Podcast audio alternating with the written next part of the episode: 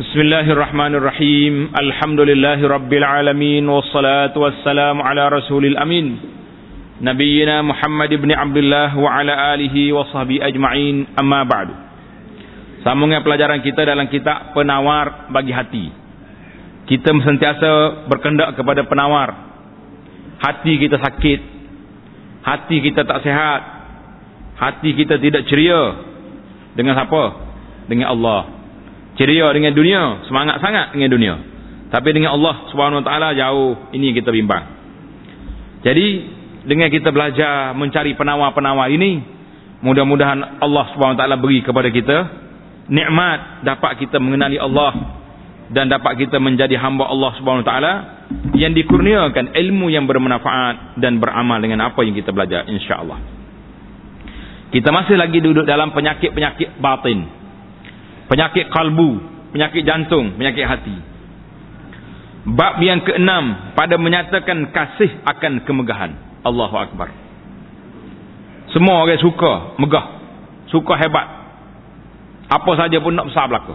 Ha, nak megah. Ketahui olehmu. Bahawasanya kemegahan itu memilih akan segala hati. Yang dituntut akan taatnya.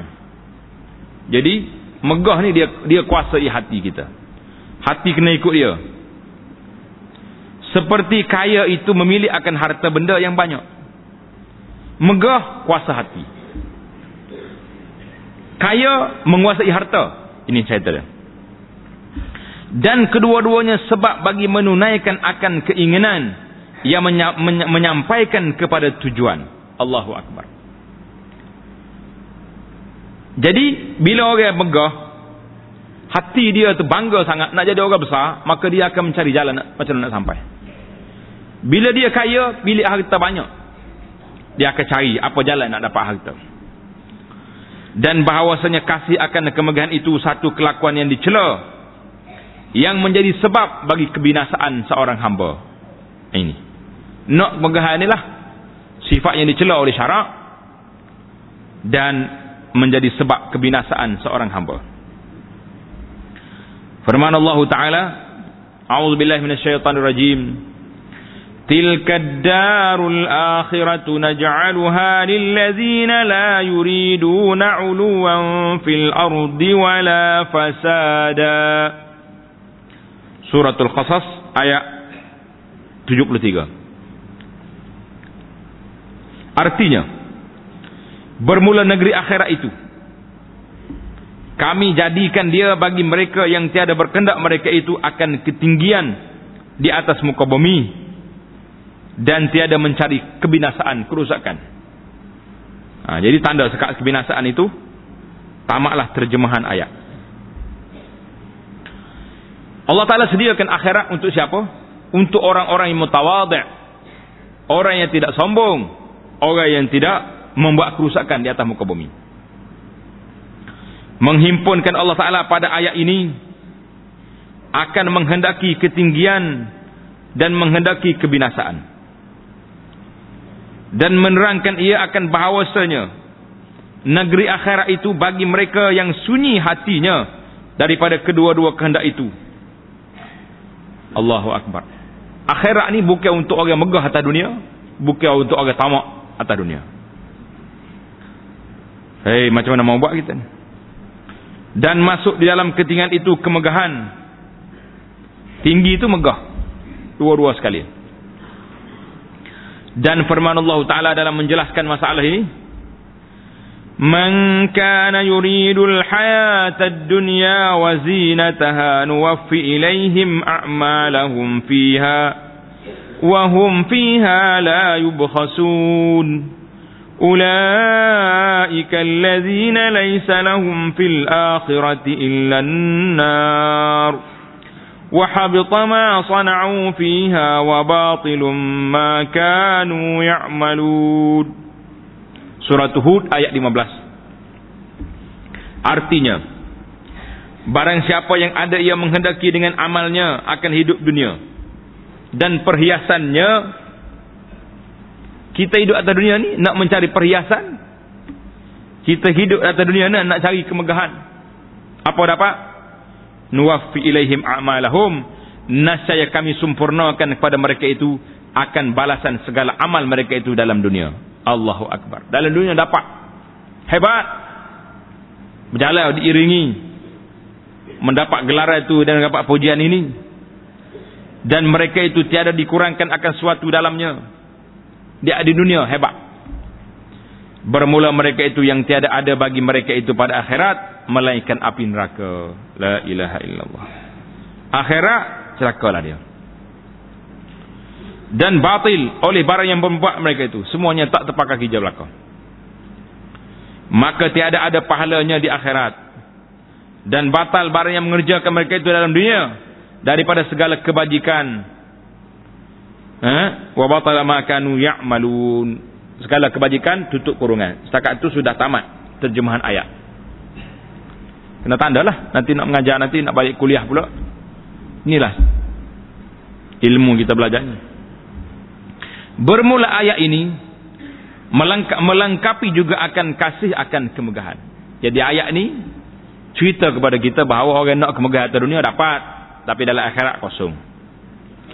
Kerana bahawasanya kemegahan itu sebesar-besar kesedapan daripada keseronokan hidup dunia dan sebanyak-banyak perhiasan daripada segala perhiasan.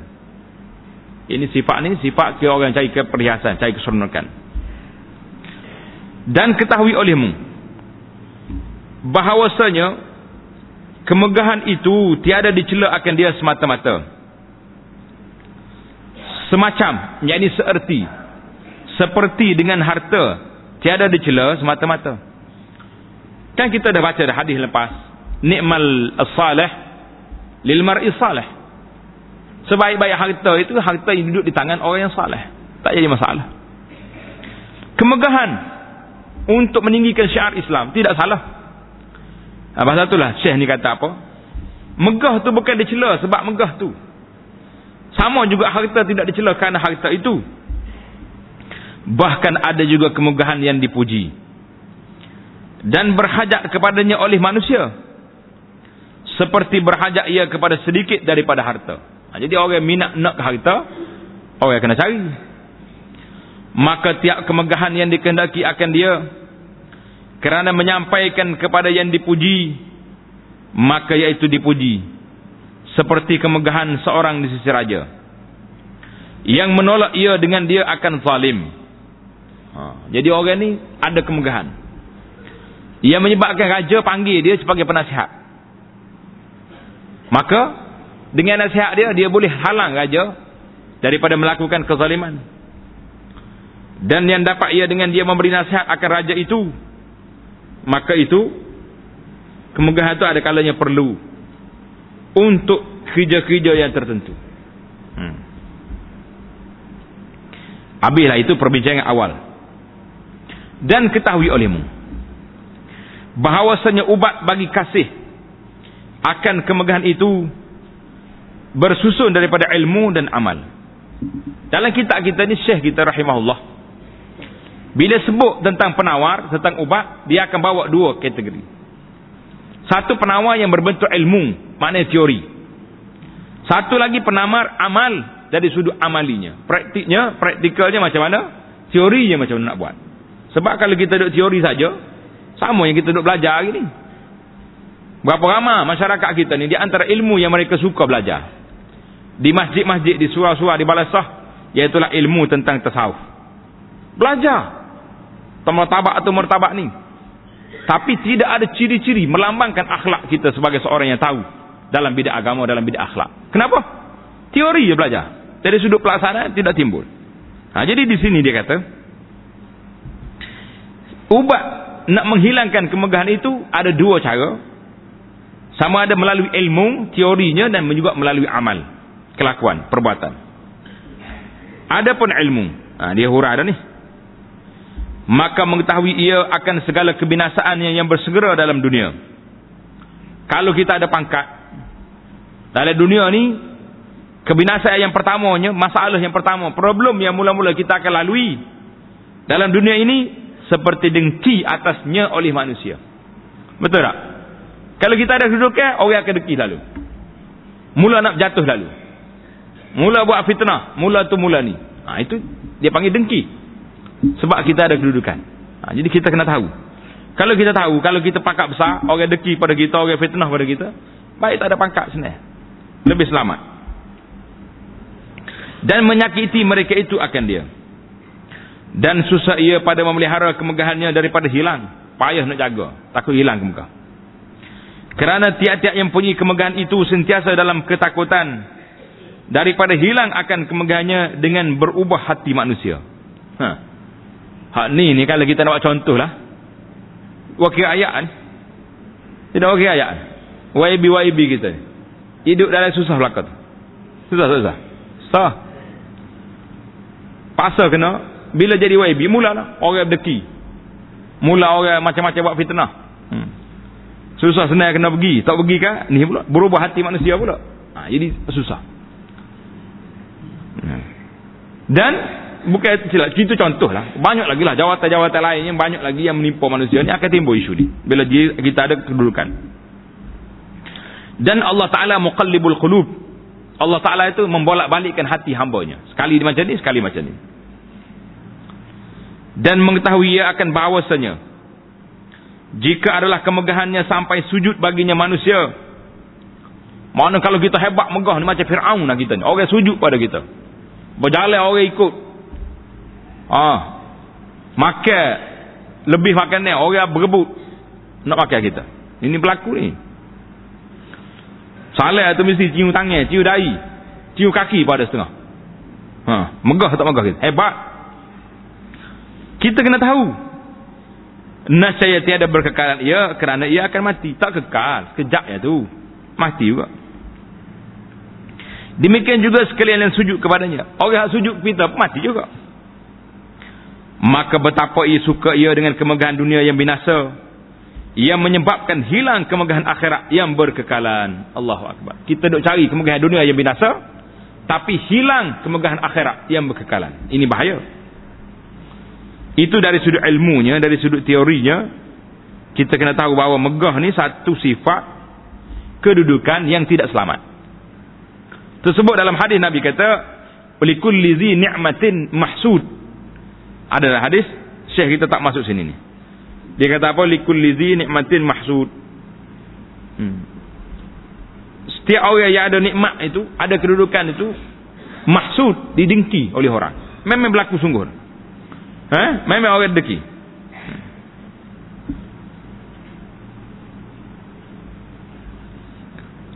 Dan ada pun amal. Kita pergi pada yang kedua pula. Maka mengerjakan engkau akan barang yang harus. Yang menggugurkan pingat engkau pada sisi manusia. Menurunkan pangkat engkau daripada sisi manusia. Seperti barang yang diceritakan. Ah ini cerita ni. Siapa dia cerita? Dia tak cerita siapa. Bahawasanya seorang raja. Tuanku menziarahi ia akan seorang yang sangat zahid. Raja pergi ziarah orang yang alim yang orang yang zahid. Yang tak mahu dia hati dia tak terikat dengan dunia. Itu makna zahid.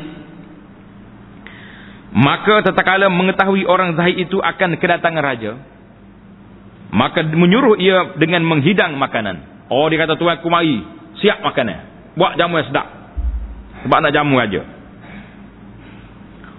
maka memakan ia dengan bersangat dan loba dan membesarkan ia akan suapannya supaya hilang zahidnya dari dalam hati raja itu. Dia makan kuat. Siapa dia makan kuat? Orang zahid tu makan kuat. Jadi raja terkejut tengok, eh. Kita dengar cerita dia ni zahid. Apa tomok ni? Membesarkan suapan dia. Mana cekok uh, berau wui ha. Eh dia kata pelik dia ni ni mana pula zahid ni? Ni macam orang tak puk gini makan ni. Apa jadi? supaya hilang rasa zahid daripada raja daripada pandangan raja maka tatkala melihat akan yang demikian itu oleh raja maka berpaling ia bila tak raja tengok orang ni pelahak makan ni bukannya orang zahid raja tak jadilah tak payah selepas selepas ziarah orang ni balik tak mari-mari dah. Tak panggil-panggil ke istana. Maka berpaling ia pergi tak mau maka berkata orang yang zahid itu alhamdulillahilladzi sarafaka anni. Artinya segala puji bagi Allah yang telah memalingkan ia akan dikau daripada aku. Tujuan dia buat perangai ni untuk apa? Supaya raja benci kepada dia. Ha.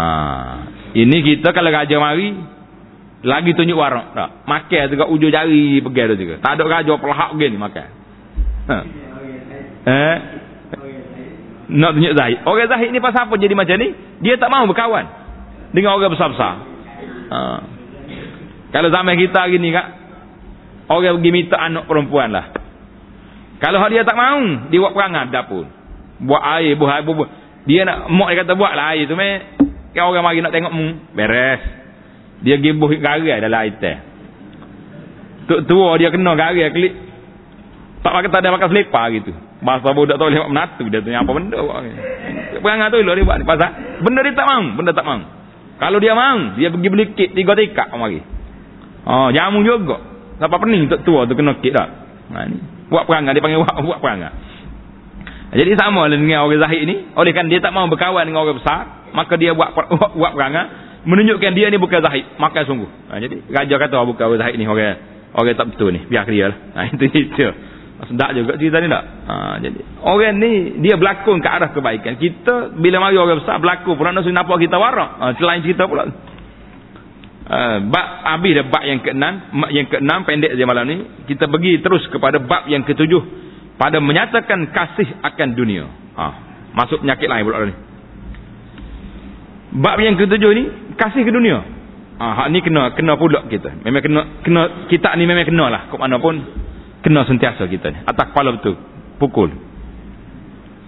Ketahui olehmu akan bahawasanya dikendaki dengan dunia ini tiap-tiap barang yang atas muka bumi daripada segala yang diingini dan segala yang sedap-sedap dan segala mata benda yang ingin akan dia oleh nafsu dan loba ia atasnya Allah dunia itu maksudnya semua keinginan syahwat tetap ringkah gitu ya kita boleh simpulkan apa yang Syekh kata.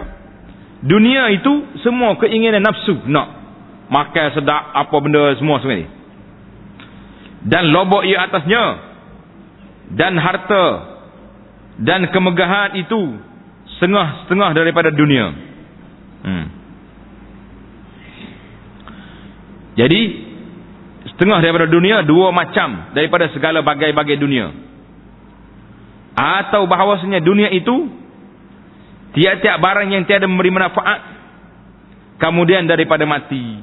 La ilaha illallah. Ini tarikh yang kedua. Atau tu letak nombor situ.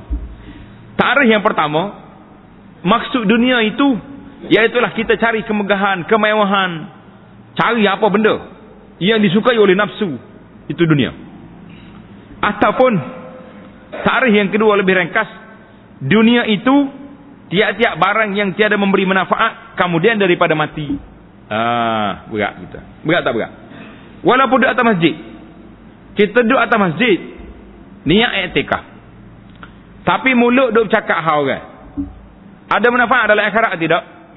Tak ada akhirat. Itulah yang dipanggil bercakap hal dunia dalam masjid. Ini setengah masyarakat kita dia faham cakap dunia dalam masjid ni. Duduk jual beli ya. Duk tawar menawar berapa harga berapa tu. Bukan itu saja. Ni, tarikh dunia ni setiap benda yang tidak memberi manfaat kepada akhirat, maka itu dunia nama dia. Hmm. Dan akhirat itu tiap-tiap yang memberi manfaat kemudian daripada mati. Sekalipun ada ia di dalam dunia. Kita duduk dalam dunia tapi kita bicara hal-hal yang memberi manfaat kepada kita lepas mati, maka itu namanya akhirat. Ha. Itu tarikh yang kedua. Tapi tarikh yang besar tadi, tarikh tadilah. Tarikh dunia ni ialah segala syahwat yang ada. Seperti ilmu dan ibadat. Dan seperti makanan yang menolong atas mengerjakan ibadat.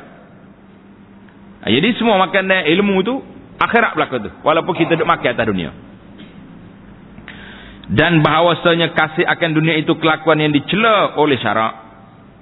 Kita belajar kan baru ni. Hadis hubbud dunia kata-kata Ulama itu hubbu dunia ra'su kulli khati'atin. Kasih dunia lah punca segala-galanya. lemah kita umat Islam akhir zaman kata Nabi sallallahu alaihi wasallam kamu akan diganyang oleh orang-orang lain hasil daripada mana hasil daripada hubbud dunia wa karahiyatul maut cinta ke dunia takut ke mati semua ada penyakit duk mula situ dan adalah ia kepala bagi segala kesalahan telah berfirman Allah Subhanahu wa taala فأما من طغى وآثر الحياة الدنيا فإن الجحيم هي المأوى Surah An-Nazi'at ayat 37 hingga 39. Artinya, maka adapun mereka yang melampaui akan yang harus kepada yang haram. Buat benda haram. Dan memilih ia akan hidup dunia dengan mengikut keinginan yang diharamkan maka bahawasanya api neraka jahanam itu ialah tempat kediamannya. Lepas kediaman tutup tutup kurungan. Setakat itu apa ni? Terjemah ayat sekat tu. Sabda Nabi sallallahu alaihi wasallam, "Lau kanatid dunya ta'dilu 'inda Allah janaha ba'udatin" ma saqa kafirun minha ma saqa kafir minha syarbata ma'i.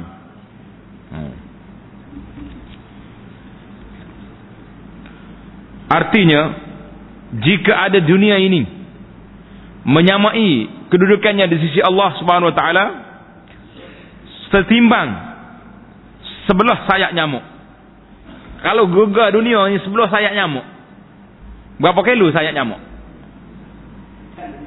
Eh? Sayap nyamuk apa kilo? Boleh timbal ke sayap nyamuk? Tak boleh nak timbal. Bukan sayap kabut terbang, sayap kabut terbang tak apa, besar tu. Ni, dalam hadis kata apa? Kalau lah dunia ni, harga dia di sisi Allah timbang sayap nyamuk. Ha, apa jadi? Nascaya tiada memberi minum ia akan kafir daripadanya sekali minum. Masaka kafiran. Dia tak akan beri kepada orang kafir boleh minum air. Sebab orang kafir deraka pada Tuhan. Tapi oleh kerana dunia ni tidak ada nilai. Dia hanyalah tempat laluan ke akhirat. Maka tak apa. Lagi kafir, lagi boleh kuat makan. Tak? Makan besar semacam ni. Ha, awak tahu dipanggil makan besar. Makan besar. Makan lah besar. Ha, tengok hadis ni riwayat siapa? Tengok di bawah. Rawahu Tirmizi an Sahlin bin Sa'ad. Mana Imam Tirmidzi meriwayat daripada Sahal bin Sa'ad radhiyallahu taala anhu sanadnya sahih. Tanda situ riwayat Tirmidzi dengan sanad yang sahih. Naam. Ya. Dan sabda Nabi sallallahu alaihi wasallam lagi dalam hadis yang lain, "Ad-dunya sijnul mu'min wa jannatul kafir." Artinya bermula dunia itu penjara bagi orang mukmin dan syurga bagi orang kafir. Tutup lepas pada kafir itu tutup kurungan. Itu terjemahan hadis berakhir di situ. Ad-dunya sejinul mukmin wa jannatul kafir. Bermula dunia itu penjara bagi orang mukmin dan syurga bagi orang kafir. Tengok nota kaki nombor tiga, hadis riwayat Imam Muslim. Ha. Bila kita jumpa Muslim Bukhari cukup lah tu. Memadai dah. Hadis mana hadisnya sahih. Macam mana gak orang mukmin jadi penjara di dunia? Syurga bagi orang kafir macam mana? Nak faham? Kita orang mukmin ni susah sikit dalam dunia ni. Banyak halangan. Nak makan hak ni haram, nak makan hak ni tak boleh makan, nak buat benda ni tak boleh, banyak halangan. Tapi orang kafir yang tidak beriman dengan Allah tidak beriman dengan Rasul, semua boleh. Halal, tak ada jadi masalah. Bahasa itulah seorang cerita satu cerita. Yang diriwayat dalam buku kelebihan ilmu. Seorang ulama besar dalam dunia ini nama dia Al-Imam Al-Hafiz Ahmad bin Ali bin Hajar Al-Asqalani. Seorang ulama hadis dalam mazhab Syafi'i yang duduk di Mesir. Dia menjadi qadi, hakim di Mesir. Jadi cerita bila Ibn Hajar ni berjalan, naik kereta kuda nak pergi mahkamah dia, nak pergi bercara. Ada pengawal dia tarik kereta.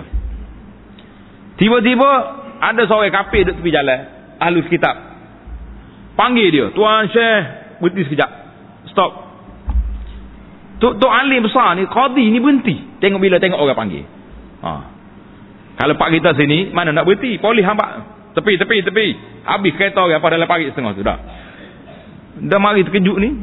Siap dengan isyarat lagi. Dengan siren. Dengan apa lagi. Tepi habis. Dah. Berhenti dia. Berhenti. Pak cik tua yang kafir ni mari tanya dia tu Syekh, aku tak faham lah. Aku dengar orang Islam kata, dunia ni syurga bagi orang kafir, neraka bagi orang mukmin. Tapi aku yang kafir yang tidak Islam ni, susah ni merempak hidup ni. Duk kutip kertas ya tepi jalan ni. Mung orang mukmin berjalan begini hebat, ada pengawal lagi dengan pakaian cantik. Macam mana hadis ni? Betul ke hadis ni? Ha, sedap juga soalan dia tu. Kita pun nak tahu juga. Betul tak? Kau tahu dah? Kau tahu dah satu cerita. Kata di Imam Hafiz, dia kata, ya Pak Cik, orang mikut agama kami, orang Islam, dalam dunia ni sikit nikmat kita ada ni. Nikmat makanan, nikmat rumah tangga, nikmat beristeri, nikmat semua ni. Kecil.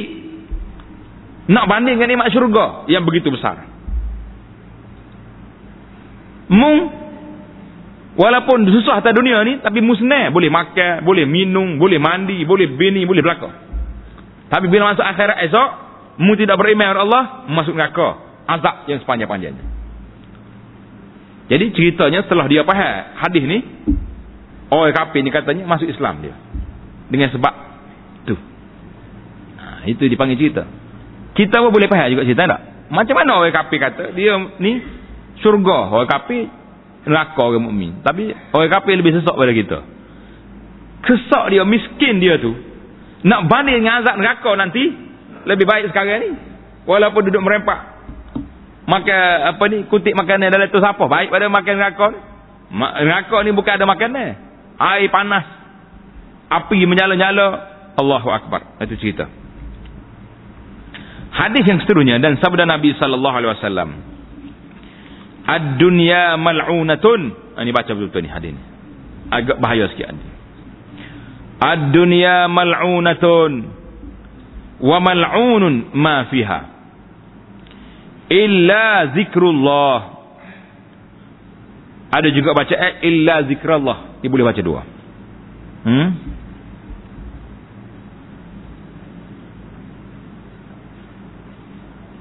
Wa ma walahu wa aliman wa muta'alliman. Jadi kalau boleh masa baca tu letak baris situ baru kita lebih lebih senang nak nak faham. Hmm.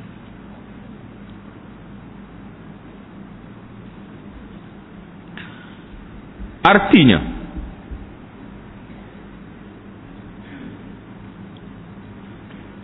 dunia itu ditinggalkan akan dia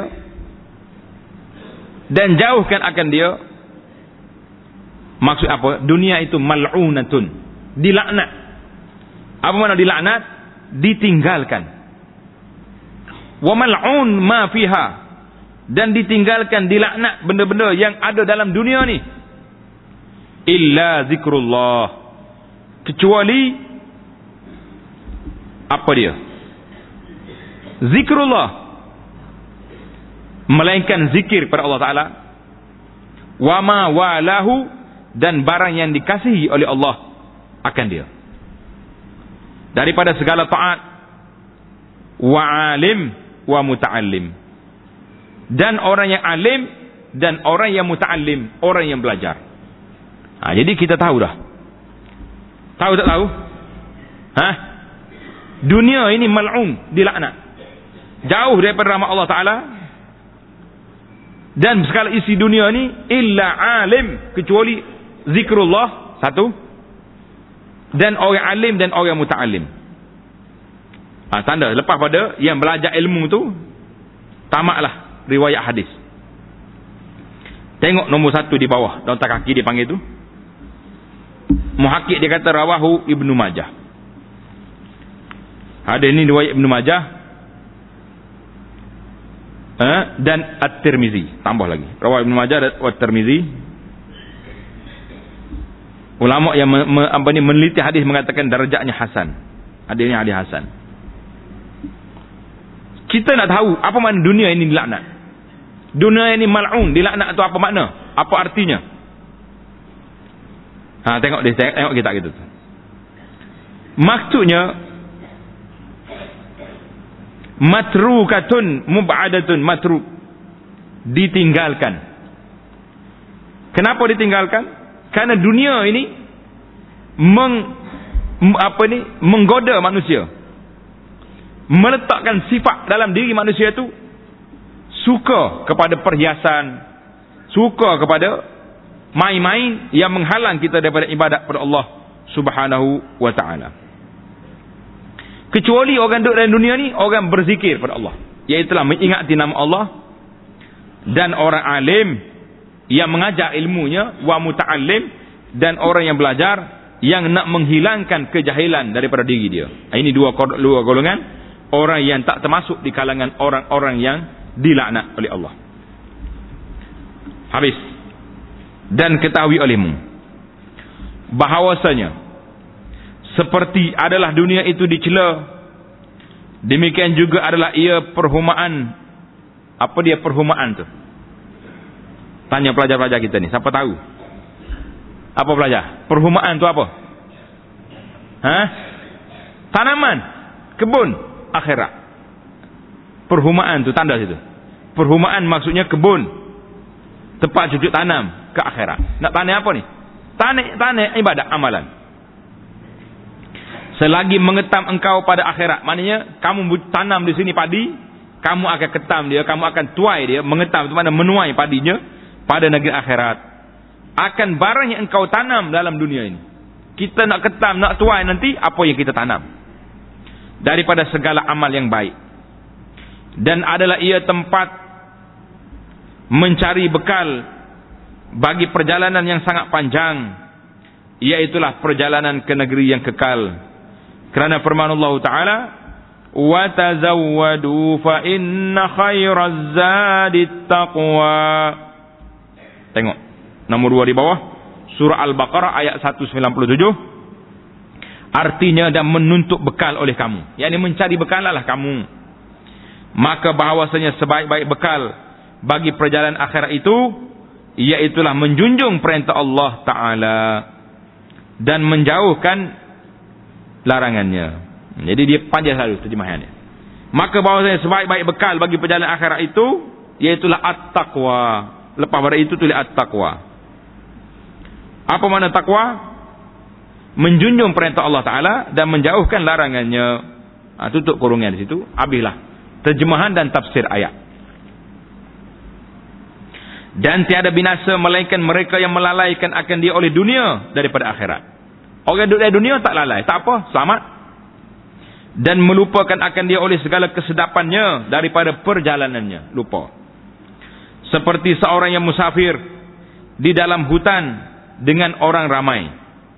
Dia masuk dalam hutan. Ramai-ramai. Maka melihat ia buah-buahan di dalam hutan itu. Maka bersungguh-sungguh ia memakan buah-buahan itu. Hingga ketinggalan ia daripada kawannya. Ah, sudah. Masuk dalam hutan, ramai-ramai. Orang lain berjalan, dia duduk makan buah. Duduk kutip benda-benda di dalam hutan. Sehingga ditinggal oleh kawan. Maka sesak ia. Dan menerkam akan dia oleh binatang yang buas. Mati sore lah dia. Kalau ramai-ramai binatang buah tak berani nak pas, nak usik dia sebab ramai. Bila dia sore, leka dengan makan pula, maka demikianlah kita atas dunia ni. Ha. Kalau kita duduk atas dunia ni, orang lain beribadat, kita duduk sore-sore. Duduk makan minum yang sini. Maka kita diusik oleh syaitan, pada waktu itu kita akan sesat. Na'udzubillah. Dan ketahui olehmu, bahawasanya barang siapa menyangka ia akan badannya, yang berlumur dengan dunia dan hatinya kosong dan bersih daripadanya nascaya telah menipu akan dia oleh syaitan hmm. Ada orang bercakap dia kata awak nampak saya sibuk dengan dunia Pas, pagi pasal pagi malam pasal malam tak ada sempat lagi masjid tak sempat lagi belajar tak apa tapi hati saya ni kosong daripada dunia ha, hati dengan akhirat kerja untuk dunia Syekh ni kata apa ketahui oleh kamu bahawasanya telah menipu akan dia oleh syaitan. Orang ni orang telah ditipu oleh syaitan. Syaitan tipu dia. Mana cerita dia? Tersebut dalam hadis ini diriwayatkan dia kata apa?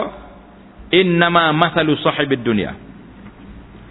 Kal mashi fil ma' hal yastati'u alladhi yamshi fil ma' an la tabtalla qadamahu. Ah. An la tabtalla qadamahu.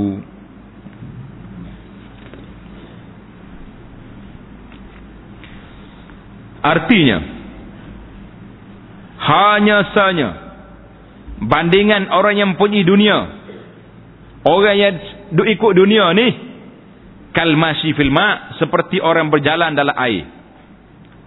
Orang berjalan dalam air ada kekuasa mampu. Orang yang berjalan dalam air itu bahawa tiada basah oleh kedua tapak kakinya. Boleh kalau kita kata aku berjalan air tapi tak basah kaki. Ha, jawabnya pakai kasut lah tak. Asahnya berjalan dalam air mesti basah.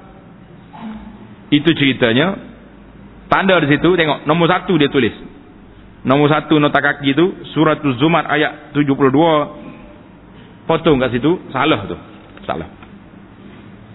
Tak ada ayat Quran situ tu. Mari mana tak tahulah. Hmm. Tengok di sini nombor satu dia tulis surah Zumar ayat satu tu potong. Pakah dalam berita. Kalau tidak kita baca esok. Oh bukan bukan maaf. Oh hak ni untuk oh, untuk di bawah ni. Ha tu dia. Eh kita kena tulis ni. Maknanya nombor satu atas tu lain. Eh dak dak. Ni tengok di atas. Mak balik semula tika atau apa ni di muka surat atas tadi, baris yang pertama tadi, dia tulis nombor satu di situ, di atas. Mana nombor satu dia tu? Nombor satu dia tu Nombor tiga di sebelah. Muka surat lima puluh. Kita kena tulis nombor tiga di situ. Ha, Nombor tiga bukan nombor satu. Nombor tiga ni balik ke muka surat tiga puluh Muka surat lima puluh. Undur ke belakang. Eh? Ah, nuskah lama betul. Hmm, nuskah kita ni. Nah. Dia tulis itu apa dia? Hadis riwayat Al-Baihaqi daripada Hasan Al-Basri daripada Anas radhiyallahu taala anhu. Jumpa apa? Ha pelajari. Jumpa tak? Undur ke belakang muka surat 50 tengok dia tulis nota kaki nombor 3 nota kaki nombor 3 tu untuk riwayat yang kita baca tadi. Innama masalu sahibid dunya. Ha jauh kena undur ke belakang. Dia kata apa tu? Hadis ni riwayat Baihaqi dalam Syu'abil Iman daripada Hasan Basri. Hmm. Kata di Al-Iraqi di dalam Takhrij Ihya Ulumuddin dia kata riwayat ini telah dikeluar oleh Ibnu Abi Dunya dan Al-Baihaqi dalam Syu'abil Iman daripada Hasan Al-Basri. Qala balaghani. Dia kata aku dengar daripada Nabi. Dia tak sebut sahabat. Maka hadis ni dipanggil hadis mursal. Hadis mursal kerana tidak disebut sahabat. Imam Baihaqi pula menyebut dia ni daripada Anas radhiyallahu taala anhu. Jadi kita nampaklah ada kepincangan dalam bab hadis itu. Seboleh-bolehnya kita kata diriwayatkan hadis ini diriwayatkan. Tak payah kita kata sabda Nabi. Kecuali kita pastikan bahawa kesahihan dia tu. Jadi setakat Iraqi tak kata apa. Iraqi kata riwayat daripada Hasan Balaghani dia kata. Jadi Baihaqi pula dalam kitab Syu'ab Iman kata daripada Anas. Ha, jadi uh, kita teliti lagi lah ada kelemahannya di, di dalam hadis ini balik baik kita kata kalau kalau kita nak nak nak kuliah nanti kita kata diriwayatkan bahawa ada disebut innama masal apa sahib dunia ni. Hmm. pasal susah. Kita nak nak mengatakan dia ni hadis. Kalau benda tu tidak sahih tak sabit daripada nabi tak boleh. Ulama mengatakan kena kata ruwiyah diriwayatkan. Tak boleh kata kata nabi. Itu jadi jadi disiplin ilmu hadis tu kena ketat sikit kita tak boleh main-mainnya dengan hadis Nabi sallallahu alaihi wasallam. Jangan kata mana-mana ada lagi kitab ni enggak kira hadis belaka. Lah. Tak boleh macam tu. Memang hadis belaka tapi ada hadis maudhu, ada hadis yang direka, ada. Hadis palsu dia panggil. Ada hadis yang terlalu lemah, dhaif penjidan yang tak, tidak diterima oleh para ulama hadis. Ada yang lemah, ada yang jadi kena teliti. Ilmu hadis ni perlu enggak belajar. Tak mungkin seorang nak baca kitab ilmu Islam ini tak belajar ilmu hadis. Tak kena sebab Macam mana kita nak teliti hadis-hadis yang ada ni? Ini kita pun dalam keadaan kadang-kadang cepat nak cari darajat hadis ni tak jumpa. Iraki biasanya dia akan sebut darajat hadis tapi dia tak sebut di sini. Ha, tengok. Dan diceritakan daripada anak Ali radhiyallahu taala anhu daripada Sayyidina Ali, Ali kata apa? Halaluha hisabun wa haramuhan nar. Ha, halaluha hisabun wa haramuha annar. Yang halalnya daripada dunia ini sebab bagi dihisap, diperiksa. Memang tepat. Kalau kita ambil yang halal akan dikira. Ha? Diperiksa pada hari kiamat dan yang haram daripadanya sebab bagi diseksa dengan api neraka wal iazubillah. Selepas neraka tu tutup kurungan setakat tu kata-kata yang dipetik daripada Sayyidina Ali bin Abi Talib radhiyallahu taala dan diriwayatkan bahawasanya melihat oleh Nabi Isa AS akan dunia pada rupa perempuan yang tua yang sangat huduh. Ha, jadi, semua dia guna diriwayatkan diriwayatkan. Nabi Isa ni tengok dunia ni seperti orang tua yang sangat huduh. Atasnya daripada tiap-tiap perhiasan. Perhiasan banyak tapi tua. Hai tak comel juga. Dia tua kecuk mari walaupun berjanguk setara mana pun.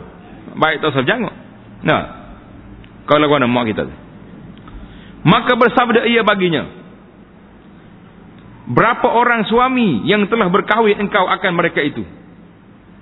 Berapa orang suamimu? Mu jangok sangat ni. Tua-tua gini pun masih berhiah lagi ni. Berapa orang ada suami kamu? Hmm. Berat juga soalan tak? Maka menjawab dunia itu tiada dapat aku menghingga mereka itu.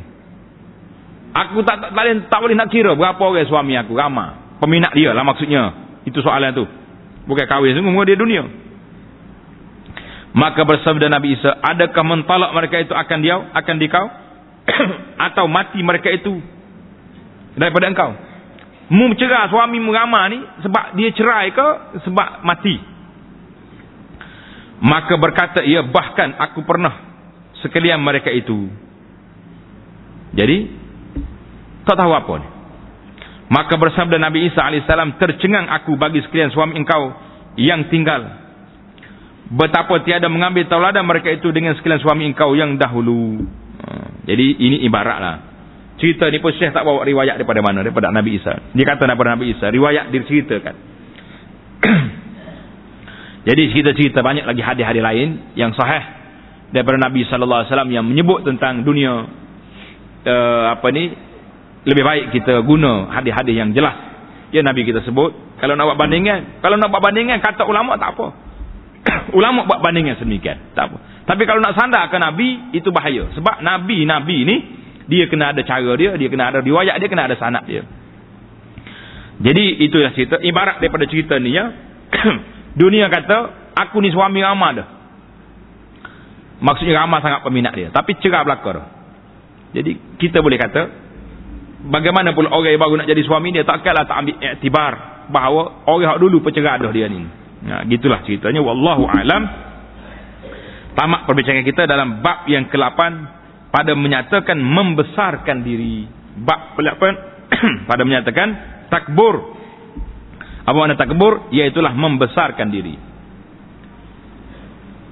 Ya insyaallah kita akan sambung perbincangan kita itu di dalam jalsah kita yang akan datang subhanakallahumma bihamdika asyhadu an la ilaha illa anta astaghfiruka wa atubu ilaik. Wa sallallahu wa sallama wa barak ala muhammad wa ala alihi wa sahbihi ajma'in. Walhamdulillahi rabbil alamin